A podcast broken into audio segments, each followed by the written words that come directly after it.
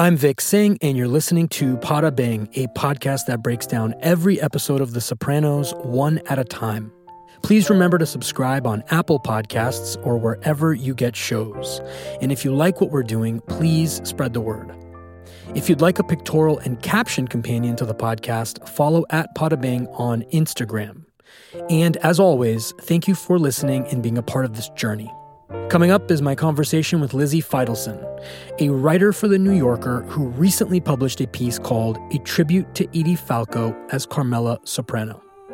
Lizzie called in from the city to talk Sopranos and delve deeper into her great piece. So many great points to think about, many that I'd never considered before. Special thanks to Lizzie for doing the podcast and indulging my questions. So here it is my conversation with Lizzie Feidelson of The New Yorker.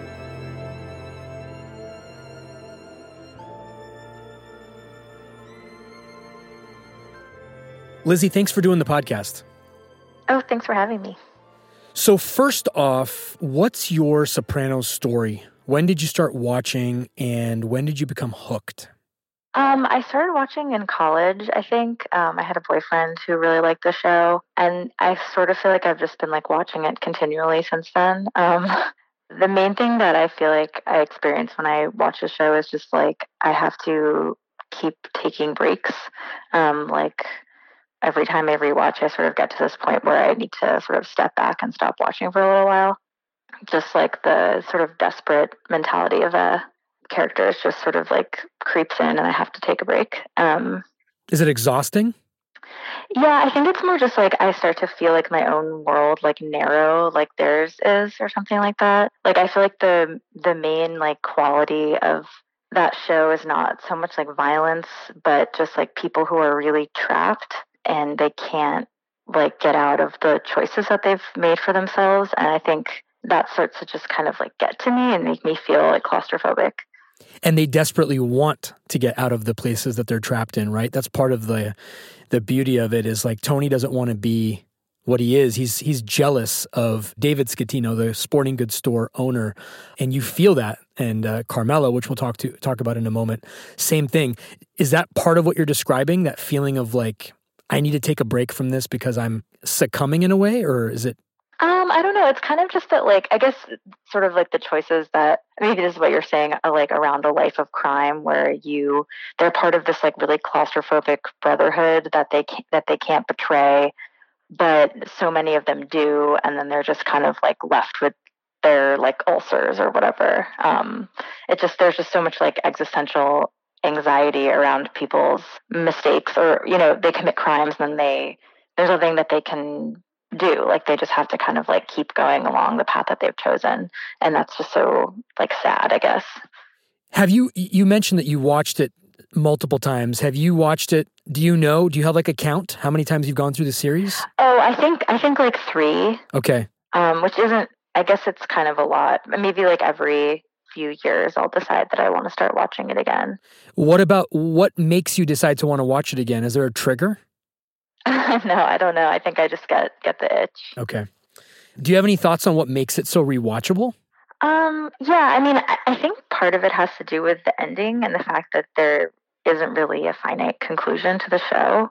Um, so you never really do know what happens to Tony and Carmela and AJ and Meadow. So you kind of you never are sitting with the knowledge of what happens at the end. Like while you're watching an earlier episode, there's always that like open ended feeling. But I think it also has to do with just how the plot lines work and how kind of crowded they are. Because I feel like I, I can remember everything that happens in the show, but I can't I can never remember like what things happen in episodes together. Like it always surprises me what various plot lines kind of come together in which episodes. Like I was rewatching some like recently and it, it really surprised me when the episode that Gene Pontecorvo commits suicide is the same episode that Junior shoots Tony. Mm. And like I would never like I would that's they're not connected in my mind, but they're in the same episode. So I think that makes it really rewatchable too. Is you're always surprised by what things are happening at the same time. It's a good observation. We um, the university episode in season three with Tracy, the the stripper who gets uh, killed by uh, mm-hmm. Ralphie. You forget that she's only in just one episode. It feels like she's stretched out over like a longer totally. term, and that's one of the amazing things about it. What episodes resonate for you personally? I think the episodes with Gloria Trillo really get to me. Um, something about her like emotional bleakness for me is really different than so many of the other depressed people on the show. Um, she just has this darkness that I that actually makes me really uncomfortable. I think the episode where she and Tony break up, me first break up, or actually I guess when they break up the last time, I actually kind of don't like watching it. Um, the London broil.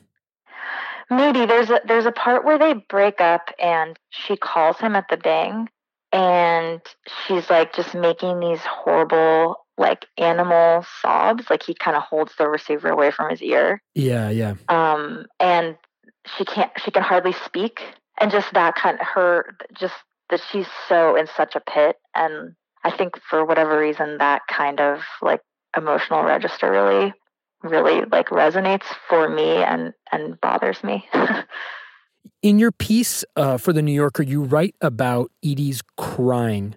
Um, the piece is, of course, it's a tribute to Edie Falco, who is amazing. Can you recall a specific scene or moment with respect to her crying that that stuck out when you were putting that together? Yeah, I mean, I think I wrote about it a little bit in the piece, but for me, like the two, I think are first at the end of the Whitecap scene where she and Tony decide to split up. Mm-hmm. Um, and she's not really like when the scene starts, like you can see that she's been crying, like her makeup's all runny. Yeah. Um, and then she kind of gets through this blowout fight with him, and then he kind of acquiesces to her saying that you know she wants him to leave and she wants him to get a divorce, and then she like just sits on the bed. She kind of walks over to the bed in this weird way, like all kind of cramped and like delicately and then she sits on the bed and the moment that she like touches the bed she starts crying in this way that feels really recognizable to me in a strange way even though I've never like been divorced. But it just seems like something about like sitting down is what makes her cry. It's like this weirdly like choreographic moment where it seems like she's just realizing what she's done or what's going to happen or, or almost like how sad she's going to be like tomorrow or something like that. Um, mm. I guess she just has this way of like conveying a, to me a very nuanced specific kind of sadness like when she cries. And then there's like when tony um, is in his coma and one of the doctors in the hospital says that he's not going to make it or says she should prepare herself for a negative outcome or something sort of clinical like that and like walks away from her and then she just um she breaks down again but it's like I don't know. It's like something about the way she does it again. It's like a very physical. It's, it's, it's she's not speaking. There are no lines, so she's kind of like she's communicating like a particular tenor of emotion with the way she's crying. And and what she does is like it's it's really awful. like she's kind of like ga- not gasping, but almost like gagging or something. Like it's like she can barely even like cry because it's like so devastating. And I mean, it's very it's very different than the White Whitecap scene, but it's like very affecting as well. Yeah, no, the contrast is the the contrasts of crying is amazing. I love what you said about sitting down, and for me, it almost feels like the sitting down kind of allows the emotion to like it's like gives it gives permission to the emotion, and then also the sitting down also kind of like s- signifies like taking inventory on what just happened. Like whoa like the, like this is a blow and you kind of like you know get knocked down to the mat and you're like trying to get yourself up again. Um yeah. interesting. I love that you have that point of view. And you articulated it so well. You also write that she, quote, she's committed to her family, but her discomfort with her situation because she habitually represses it emerges at inopportune times. When writing that line, what came to mind for you? Um, I don't know. I mean, I think like looking back at that observation, I think I kind of made that observation like as though Carmela is a real person and not based on like scenes that I've seen. Okay. like that seems okay. to me to be like her like her my emotional read like of her without necessarily having like exact moments that I feel like that happens per se.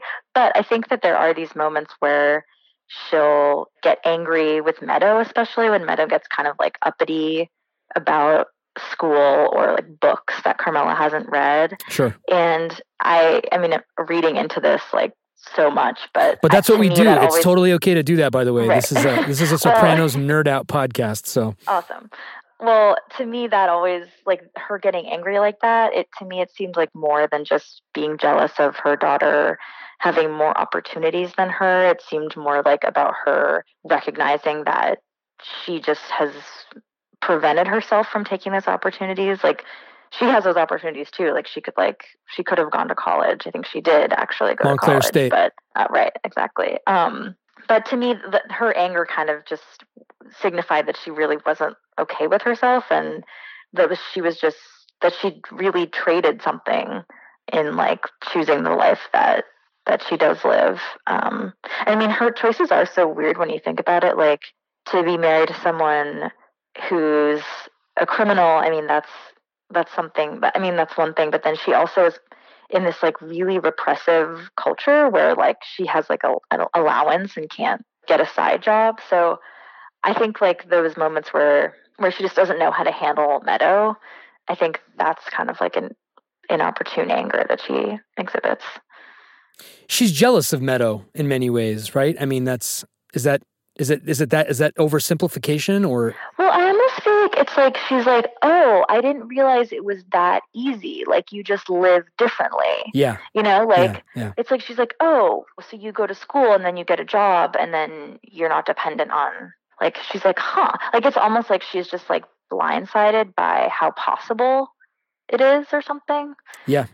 Yeah, it's fa- that's one of the brilliant sort of like acting manifestations of Edie Falco is that like that sort of just without words, like you said, like she's able to convey all these various types of emotions that we're able to interpret and parse in all these different ways.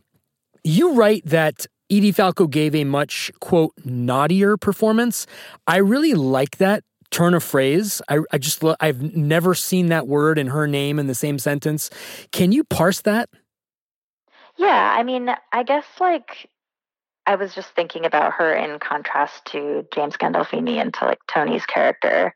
And I think with Tony, you kind of you get the feeling that he's having like one thought at a time. Like he wants this he wants like one thing in each moment, like to eat his ice cream and watch History Channel or for like someone to die or whatever. And like a lot of the time like sort of the humor in his character is that you just see him be confronted with like an obstruction to his desires and he's kind of like pausing in sort of a brute brutish way like spoon on the way to the mouth like oh like you want me to do what? You know? Um yeah. but like with carmela i always just got the feeling that there's a, a number of different thoughts like happening in her mind.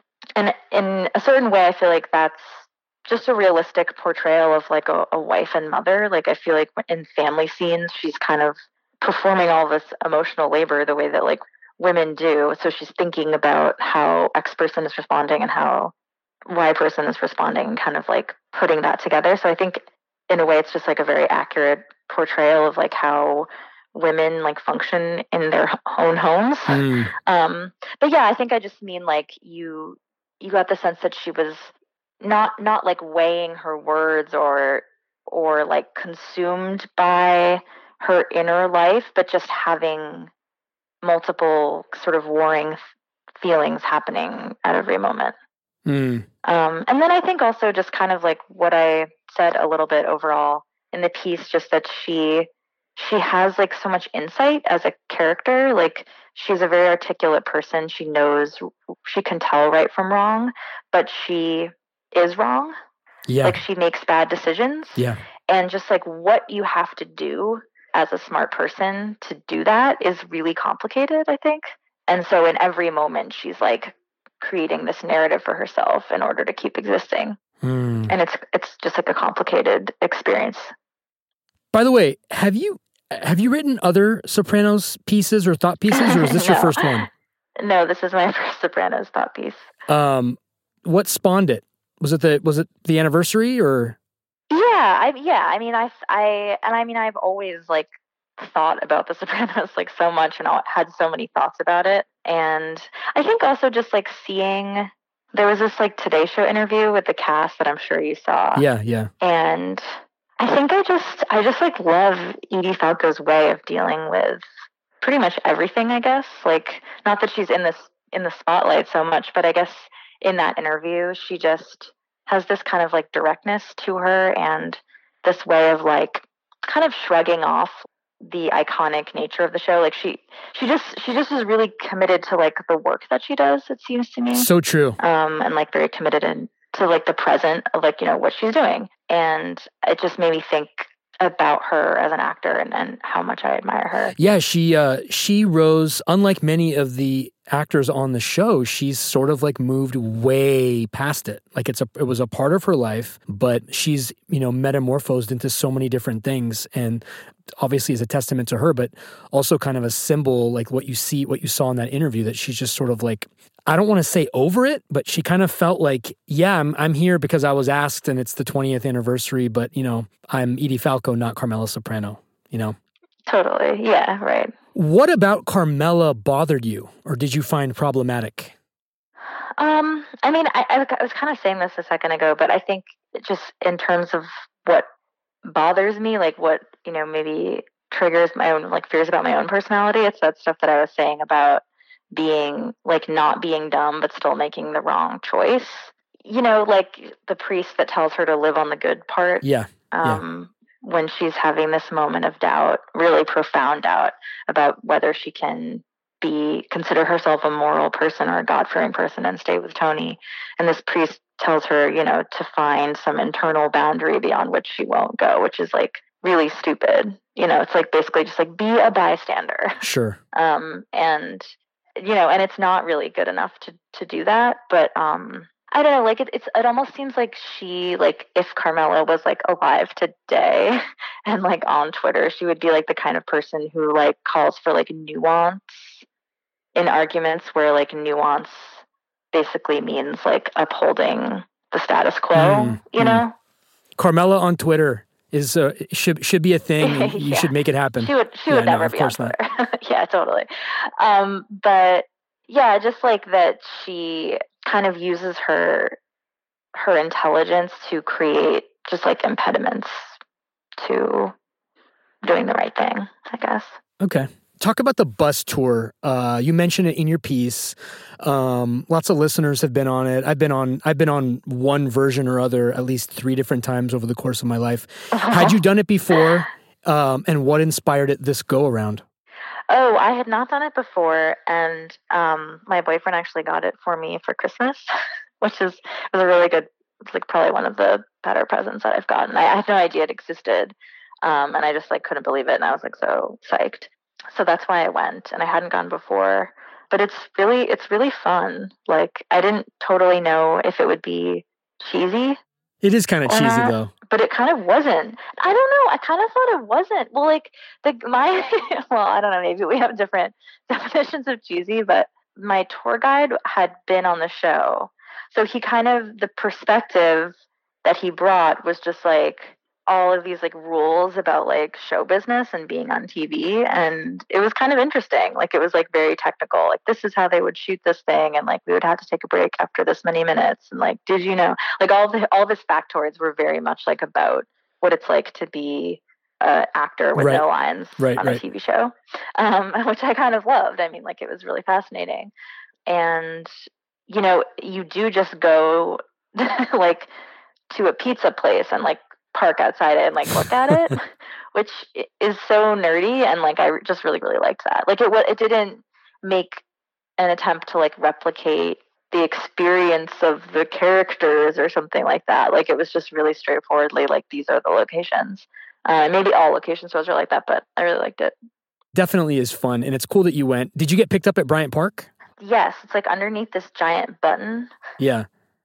Did you just guess all the trivia questions right and get all the prizes? Um, I did. I I crushed the trivia. I like I I, I yeah, crushed I, it. Um, and I'm sure you did. Yeah, but I the third time I didn't I didn't participate because it was I wanted to give someone else a chance. You know. I'm an equal, I'm a, I'm an equal, equal opportunity uh, fellow tour bus rider. Yeah. Um, your favorite Edie performance? You mean um, in the show? In the show, yes. So favorite Carmela, favorite Edie Falco um, performance as Carmela. As Carmela. Um, I guess I, I I was thinking I really like her scenes where she's talking to Rosalie, like when they're talking about ch- their children or whatever's going on in their private lives. But I think that's actually just the writing that I like most in those scenes. But I really like the period of time where she's falling for Furio and then like dealing with him moving away. And I just I, I in those scenes like you can really just see like when Furio's coming to pick Tony up and she kind of like goes gaga and like fixes her hair and is just behaving in a totally like manic yeah. way. But but like Tony doesn't notice at all and they're just they're just living in like opposite realities kind of but it's not it's not played in an exaggerated way at all and and in the i mean actually she's just kind of playing happy like she's playing hmm. herself mm. yeah happy um and i just i really like those moments can't let you go without asking about dr melfi who's my favorite character thoughts on dr melfi um i guess i always felt like Dr. Melfi is supposed to represent the audience. Like she's like in her armchair and she's like trying to figure Tony out and like sometimes like interrogate why she likes him and why she puts up with him. And like he's kind of like a character in her life in a certain way.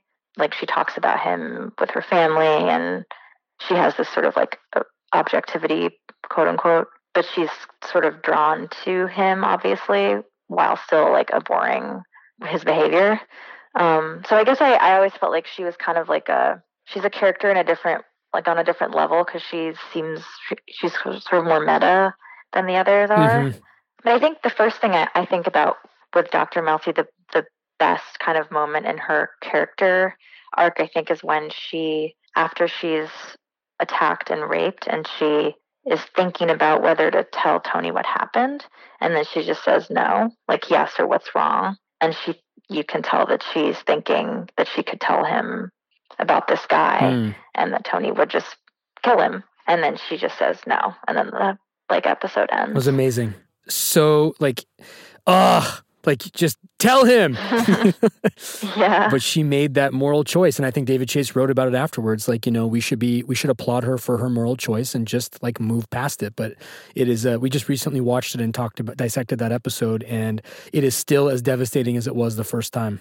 You know, the fate to black after she says no. Yeah. And she's in totally. and she can totally tell him. And I think the next episode is the is the first episode where Carmela and Tony are in therapy together Mm-hmm. And uh, Dr. Melfi has a moment where she, I think the question was, How are things going? She's asked, How are things going? And she looks over at Tony yeah. and she says, Everything's fine. But she kind of kind of locks eyes with him, and it's almost like she wants to tell him again for a second time, you know? Hmm. Well, I didn't catch that. It never happens. Um, but isn't it like, I mean, the fact that she's even thinking about having him, like, well, I don't know. The fact that she's it just seems like she does she gets a lot out of the fact that tony has power because he's like a criminal under he's like a boss and i think she like likes that. Well i think she's attracted to that. I think she's attracted to him. I've always thought that. I think there's a mutual attraction there. She obviously keeps it professional and keeps it 100 but that particular moment when you've been sort of like when you have had the worst possible thing in your life happen to you and the justice system has clearly failed you, even though it was kind of, I thought it was written away a little too quickly. They didn't really develop that. Uh-huh you have a solution where very few people in our society have a solution and it can make everything sort of like on the surface be better and you choose to like not exercise that i think that's what it is it's the easy answer is to like yeah. have it be fixed but obviously the right choice was made and and and we're talking uh-huh. about it 20 years later but um it was a unique yeah. it was a unique sort of window into the world of dr melfi and and where totally. where she was willing to draw the line yeah uh thoughts on the finale um, well, I think Tony dies. That's my thought. Did you think that when you saw it, or have you come to that determination? Um, I guess I've come to that determination. I think I knew about the what the ending was like before I ever started watching the show. Okay. Um, I knew there was like this sudden ending. I think pretty recently in some of the 20th anniversary coverage, there was mention of this like incredible blog where they analyze like every camera angle in the last scene Yeah. in order to convince you that he's dead. And I, I kind of, when I read it, I kind of bought it. Yeah, me Um, too. But I think there's also just like lines in the show, like when he and Bobby are sitting in the paddle boat, Mhm. like talking about death, and either he or Bobby says something like the lights go off and the music stops. Yeah. Um, and then like you know, there's Livia's like it's all a big nothing, and it just like echoes the way the characters have talked about death throughout the show. So, and I guess Carmela is an exception. She doesn't think about death like that, but yeah, I mean, I, I guess I I also just think that the when I think about the ending, I mostly think about um, Meadow parallel parking. Yeah. And then just how that scene like illustrates what the show is kind of driving at or or reiterating throughout, which is just like life is really ordinary. And then there's also all this like awful potential for like a cataclysmic car accident to happen in the middle of the day or like someone has a panic attack or a heart attack or something goes horribly wrong. And you know like all these people are criminals but also life is just like so much crueler than any human being. Um that's interesting. so like when Meadow is trying to park, you know, you just you're think you're thinking like you're not really thinking like, oh, is she gonna make it into the restaurant? You're thinking like, oh, like what's gonna happen with this car? Is there something something gonna go wrong Sure. in this moment? And it's like that kind of like that terrible potential in like any moment. And that's kind of like what that last scene to me is is illustrating, which the show is like always kind of bringing home. Tony's always on edge. Like I, for me, it's always been like that final sequence is kind of a window into what it's like to be in Tony's head. Always looking, always checking, um, just never really fully being like in your in the comfort zone that we like we like regular people, I guess, or whatever, just ordinary people take for granted. Yeah, totally. Um, and you just and it was culmination of all that and then obviously his daughter is it the last thing he sees is it not the last thing he sees it's just sort of like the perfect it's the perfect way to end but it's the saddest way to end but you know what i always say it's the it's the best way to end because all it means is that you can just go back and start watching it over again Oh, totally. And I have done that. yeah no it's the saddest part about the ending is that it ends the best part about the ending is that you can just go right back to the it's beginning like cue up one one. yeah, yeah. for sure. Listen, Lizzie, this has been amazing. The piece of writing was great. I enjoyed reading it. Thank you. Thank you for coming on the podcast and um, Yeah. enjoy uh, your next rewatch. Thank you. You too. Thanks for having me.